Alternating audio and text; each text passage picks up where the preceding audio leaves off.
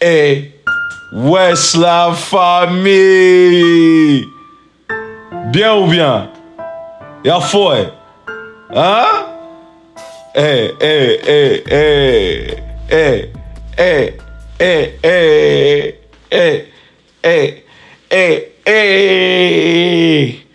C'est comment? Aujourd'hui, hein? Aujourd'hui là, hein, les gars, on n'est pas là pour faire dans la dentelle, on n'est pas là pour faire dans la demi-mesure. On a commencé faux, vous-même vous y allez, oui, hein, vous voyez, Captain Afrique est sur le plateau aujourd'hui parce que nous allons parler des grandes choses. Nous allons parler de la relation des Noirs et de la France, messieurs, dames. Avant que je ne commence mon discours, je veux vous rappeler de ceci.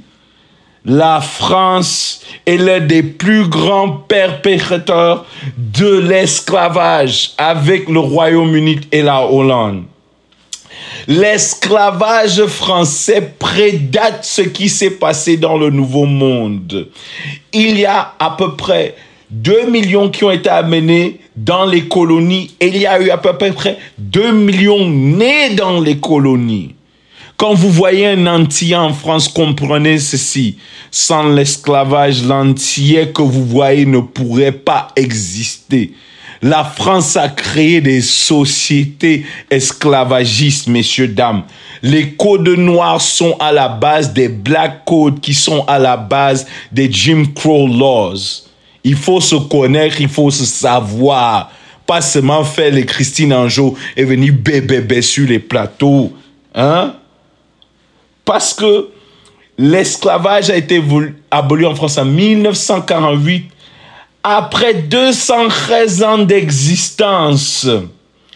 Ce qui est marrant, c'est qu'en 1315, les pauvres Français blancs s'étaient battus contre les bourgeois pour arrêter l'esclavage. Mais nous savons bien que, comme on dit, nous n'avons pas les mêmes valeurs, non? Hein? Toi-même, tu maîtrises les oui. 250 000 esclaves sont devenus citoyens après la Révolution. Les peuples haïtiens, martiniquais, guadeloupéens n'existeraient pas sans l'esclavage et donc n'existeraient pas sans un crime contre l'humanité.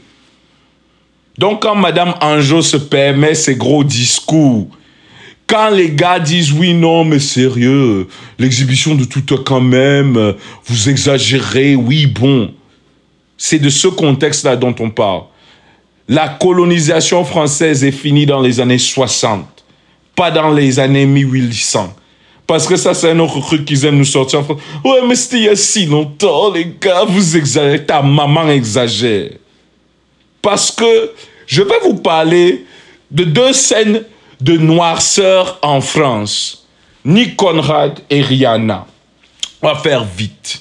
Nick Conrad est un jeune rappeur français d'origine camerounaise qui, le 9 janvier 2009, a reçu une amende de 5 000 €, hein, pour un titre qu'il avait sorti qui s'appelait « Pendez les Blancs ».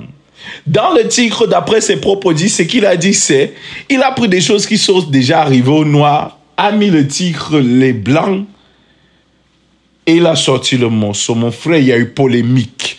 Ministre de l'Intérieur, ministre machin.